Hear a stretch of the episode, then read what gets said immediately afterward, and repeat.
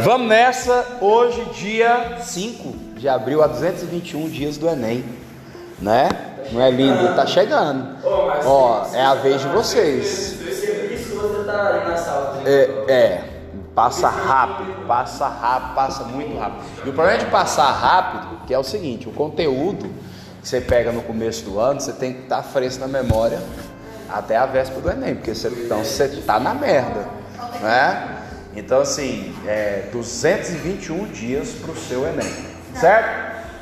Hoje, então, a gente vai tratar do Aristóteles. Continuar tratando do Aristóteles, nós vamos ver duas coisinhas do Aristóteles. Aristóteles é assim, cara, é coisa. Tá né? É coisa, tá gravando, tá gravando. Como o podcast é informal, né?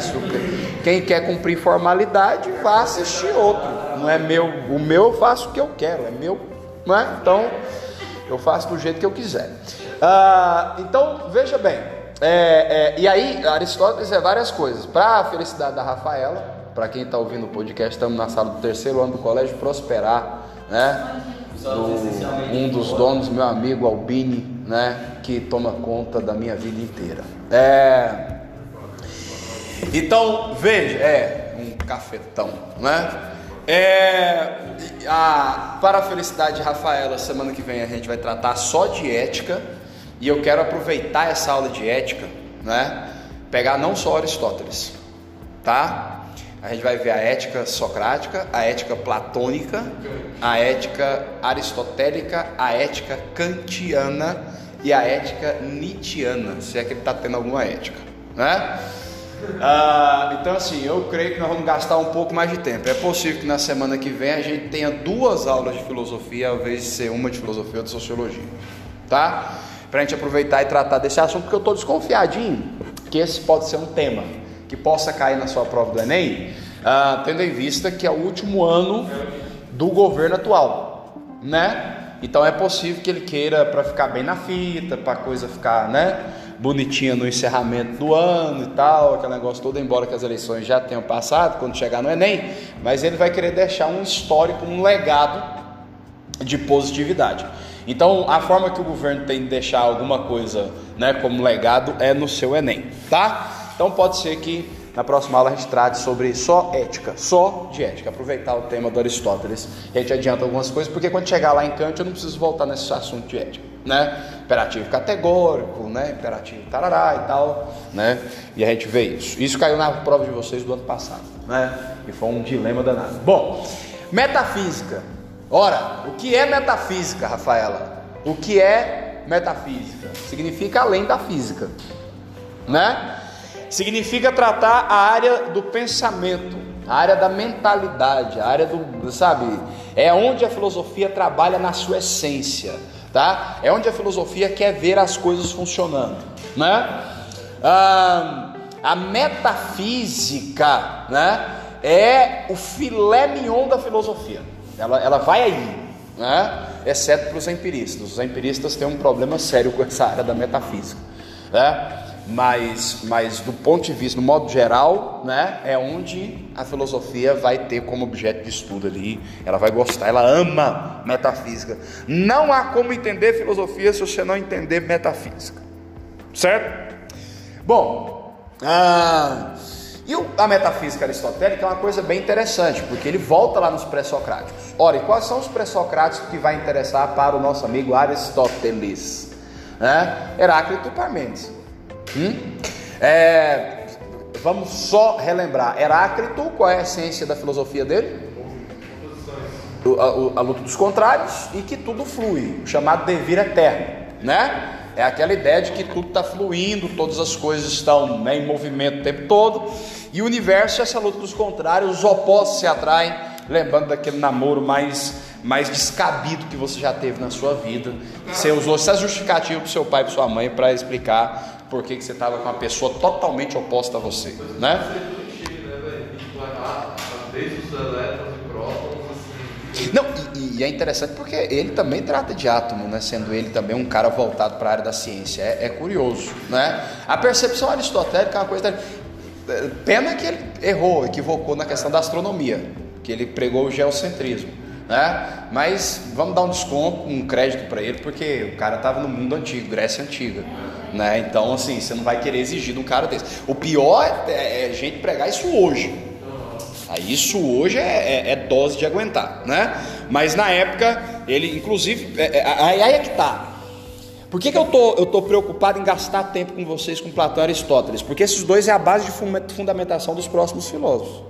Por exemplo, se você não compreender Platão e Aristóteles, você vai ter sérios problemas com a filosofia medieval, com a Idade Média. Tá? Você vai ter problema com São Tomás de Aquino, com Santo Agostinho de Hipona, com a escolástica com a patrística. Então, é, eles pegam esses dois aqui e vai. É, tanto é que, se você olhar em vestibulares, é, é curioso, cara a gente coloca Sócrates, o pai da filosofia, mas as maiores incidências de cair em questão de vestibular é Platão e Aristóteles. Essa é a coisa mais doida que a gente tem, tá? É, é, é Platão e Aristóteles caem com muito mais coisa do que propriamente o Sócrates, porque se, lembra da, do, do, quadro A Escola de Filosofia, a Escola de Atenas, de Rafael Sanzio, né? Quem está na parte central é Aristóteles e Platão, dali ramifica todo o resto, né? Todo mais. Bom, ah, o que, que o Aristóteles fala para você com essas três coisinhas? Ato e potência. Dos três que eu coloquei para vocês aqui, o ato e potência é o referencial, tá? Ato e potência, essência acidente, necessidade e contingência, né? Então ele, como um bom biólogo, vocês estavam falando aqui da aula do Fernando, né? Vocês sabem que na biologia a tendência é catalogar tudo, tudo tem que ter nome, né? Na política de Aristóteles é desse jeito. Ele é que dá nome assim. Ah, isso aqui é oligarquia, isso aqui é aristocracia, isso aqui é democracia, isso aqui é monarquia. Aqui... Ele gosta de catalogar. Ele, ele escreve livros assim para dar nome, para ficar com conceito, com referência e tudo. Que as gregos que a gente estuda, na maioria foi ele fez, então? É, a maioria dos nomes, ele que deu nome aos bois ali da, da, das, dos conceitos políticos. Né? Ah, veja bem, pessoal, ato e potência né? é, uma, é uma coisa interessante porque corrobora com, com a questão da busca da felicidade dele. A eudaimonia, exatamente. Tá? Ah, o que, que o Aristóteles vai falar para você sobre essa questão da eudaimonia, da felicidade? É você tem que se encontrar, velho. Você tem que se encontrar no universo, no cosmos, né? Você precisa saber qual é a sua, né? Se você, por exemplo, está aqui no terceiro ano, né? E você tem uma dificuldade enorme, fala, professor, eu ainda não sei qual curso que eu vou fazer, qual universidade eu vou fazer e tal, ou eu já escolhi pela pressão, mas eu não sei se é isso que eu quero, tá? Ah, um, se você conversasse com um grego do período antigo, ele vai falar assim Pô, meu filho, se encontre rápido, porque se até agora, você, às vezes, com 18 anos de idade, você não se achou, você está vivendo há 18 anos na depressão. Tá? Porque o universo programou você para alguma coisa. Né? Você, você é uma máquina programada para fazer isso. Aí você vai falar assim, professor, pausa. Eu li numa questão, eu li num texto sobre humanismo. E o humanismo começou com os gregos. Ué, mas o humanismo não te dá liberdade? Dá. Agora, vamos com calma. Qual é a diferença do humanismo grego para. E, e eu, eu, espero que você entenda isso, porque eu não vou repetir isso na questão de ética, quando a gente for ter aula de ética, porque isso também vai interferir nos conceitos de ética e moral. Qual é a diferença do humanismo grego para o humanismo moderno? O do grego, você tem livre-arbítrio? Tem. Mas o seu livre-arbítrio vai determinar se você vai se ferrar ou não. Hum. Entende? Então, o universo programou. Tá, você veio com o chip já implantado. Pão. Rafaela, qual é o curso que você quer mesmo? Medicina? Medicina. Rafaela, medicina. Médica. Né? O chip dela é médica. Ela vai falar assim: não, quero virar repórter da Rede Globo. Né? Ela vai se ferrar. Ela pode escolher ser repórter? Pode. Ela pode ir para a Rede Globo? Pode. Ela pode seguir a carreira que ela quis? Pode. Ela vai ser infeliz, depressiva, vai viver de Rivotril, vai viver em psiquiatra e psiquiatra e mais, não vai ferrar só a vida dela, vai ferrar com o universo inteiro, porque ela só nasceu porque abriu espaço para ela nascer. Um médico. Entendeu? Algum médico morreu e ela tinha que nascer médica. Né? Ah, o moderno não. Ele fala, não, você, você pode ser feliz como jornalista da Globo, como médico, como frentista, como mecânico, como, sei lá, vai escolher o que você quer. Quando, não, não, predestinado não. Não. Você já nasce com uma coisa já determinada antes do seu nascimento. Então, é, o Maquiavel é, lembra aquele negócio de virtude e fortuna? Né? Então, assim, você. A cagada aparece na sua vida, a sorte, o acaso. Agora você controla isso aí. Entende? Então tá. Tendo em vista então que a filosofia aristotélica é determinista, tem uma característica determinista, né? Ah, porque o universo vai traçar para você. Então é o seguinte: ah, o Miada ele não é um advogado. Você quer advocacia ou não? Ou você quer promotoria, ou, o, que, o que aparecer depois você decide, né? Ah, vamos colocar que o Miada é advogado, quer ser advogado, né? O Miada agora ele não é advogado. Agora ele não é. Ele é um advogado em potencial. Tá? Se ele, né, tratar o caminho bonitinho como o universo programou. Ou seja, o que, que significa isso? Estudar direitinho, como ele está fazendo, terceiro ano, bonito, fazendo lista, se programando para as coisas e tal, se preparando para a porrada daqui a 221 dias, chamado Enem. Tá? E ele enfrenta esse negócio porque ele sabe, ele tem convicção que ele nasceu para isso e ele se preparou para isso, certo?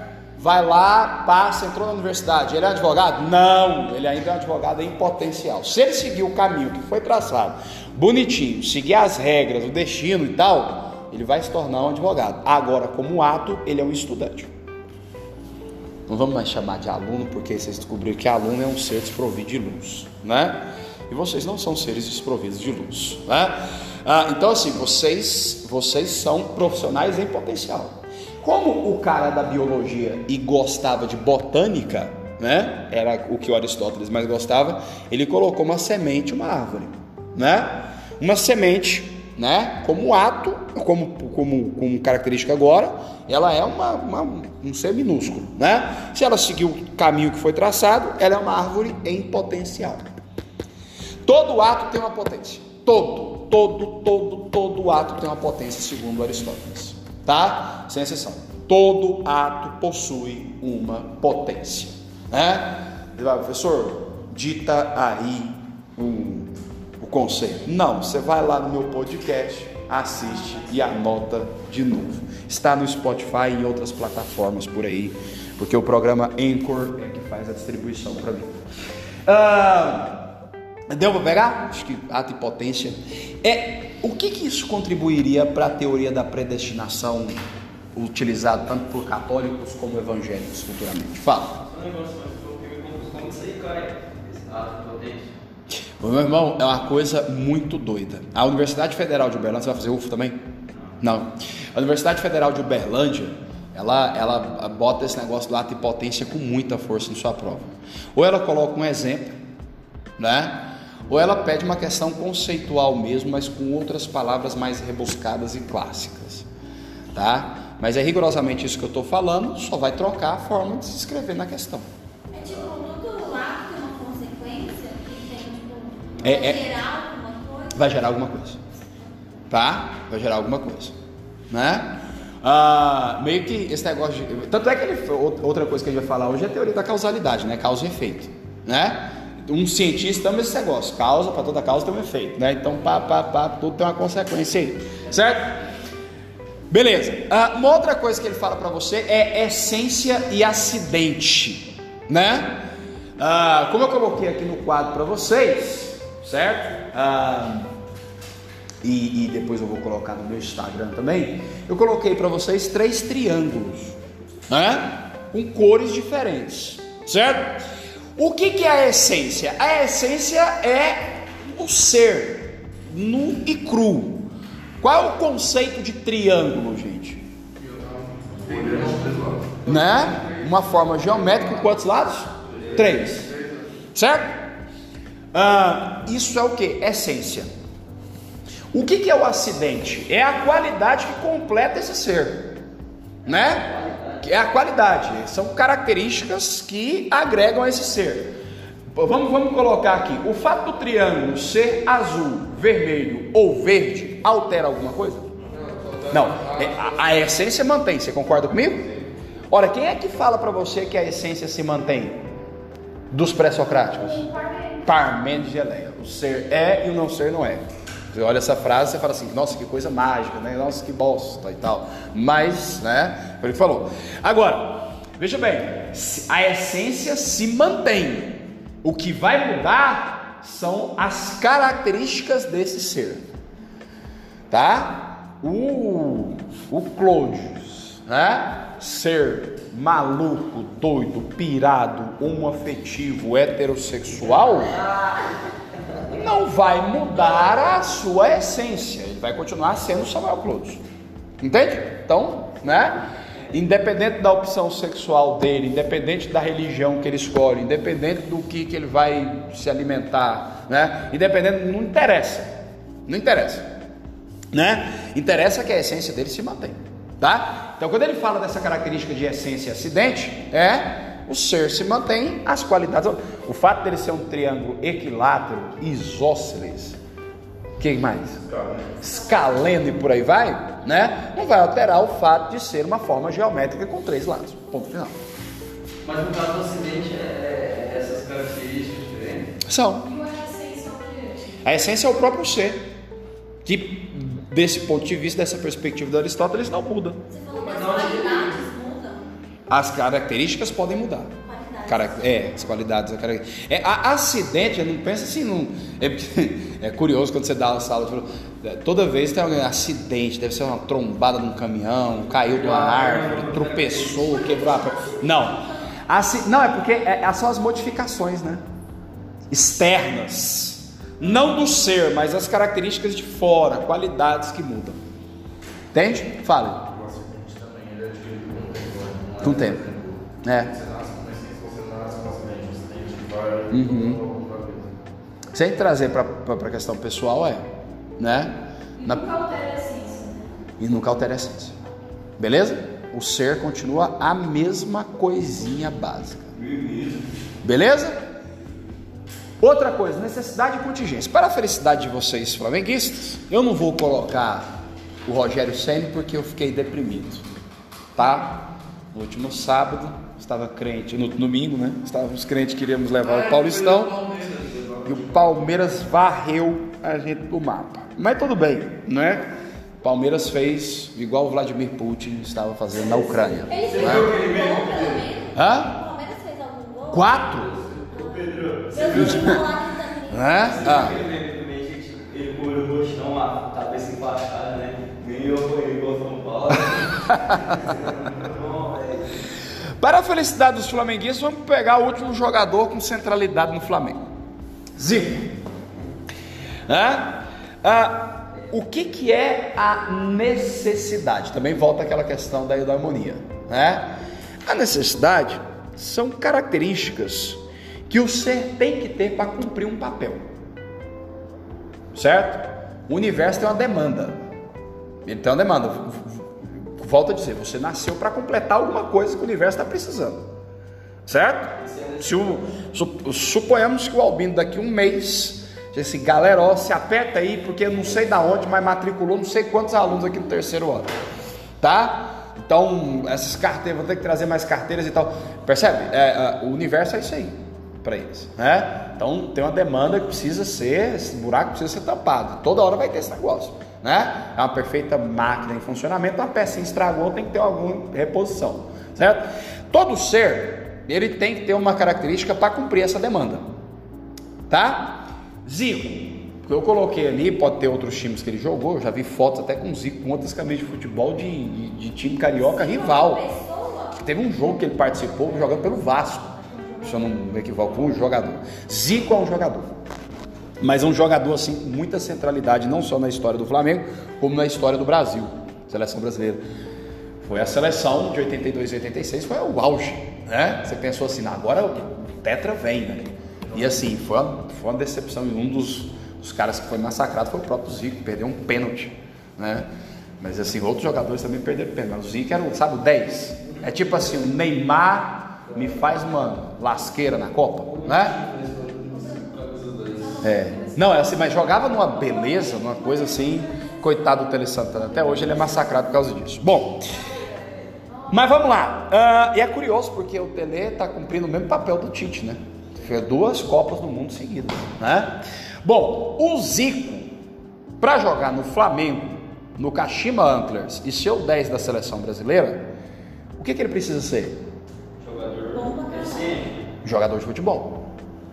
Ele precisa ser jogador de futebol. Isso é a necessidade. Isso é a necessidade. É necessário que o ser tenha alguma característica para cumprir uma contingência.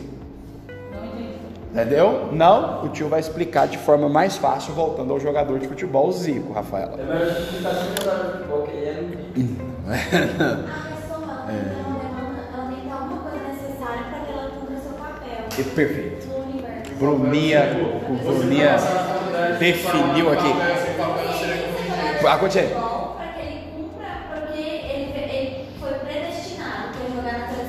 É. Rafa, para você entrar na universidade, você precisa estudar. Sabe? É, você foi programada para estar dentro do mundo acadêmico.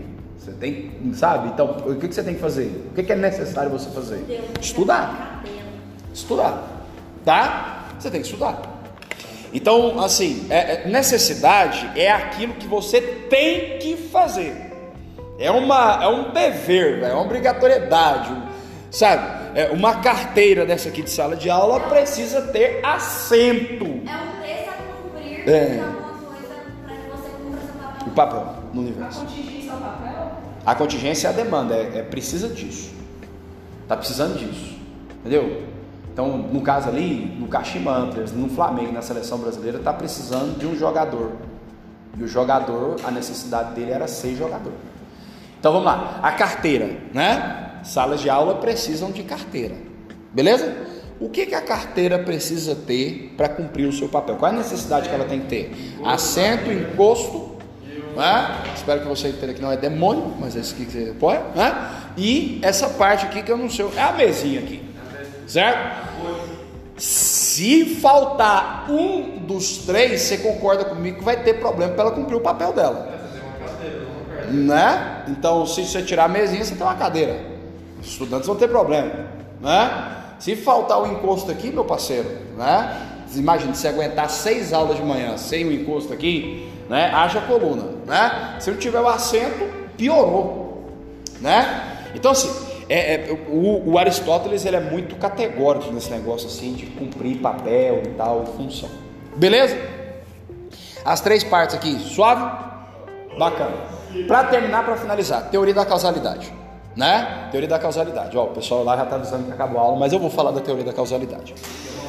para toda causa, a relação de causa e efeito, né? Todo ato tem uma consequência e tal. Então vamos lá, seguindo a teoria do nosso amigo Aristóteles, né? Ele divide em quatro causas, né? Ou teoria das quatro causas: causa formal, causa material, causa eficiente, causa final, tá? Causa formal é aquilo que você bateu o olho, viu, né? Tá lá, né?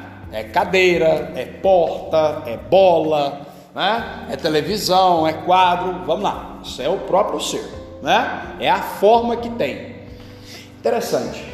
Essa característica entra no mundo sensível ou no mundo inteligível?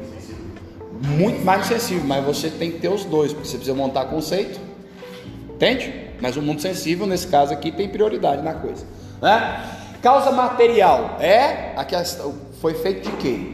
Né? Substância. O Aristóteles gosta muito desse negócio, tá? Substância, né? Então, é o que que foi feita a cadeira? Madeira, prego, se ele for, a carteira de vocês tem uma, uma questão metálica aqui, né? Então, beleza. Causa eficiente. O que que, que que tornou aquilo possível de existir? Tá? Então, na causa eficiente, o essencial, né? Ah, é o artesão, né? É uma indústria, né? Bom, eu posso usar isso aqui na teologia? Posso. Vamos chegar lá.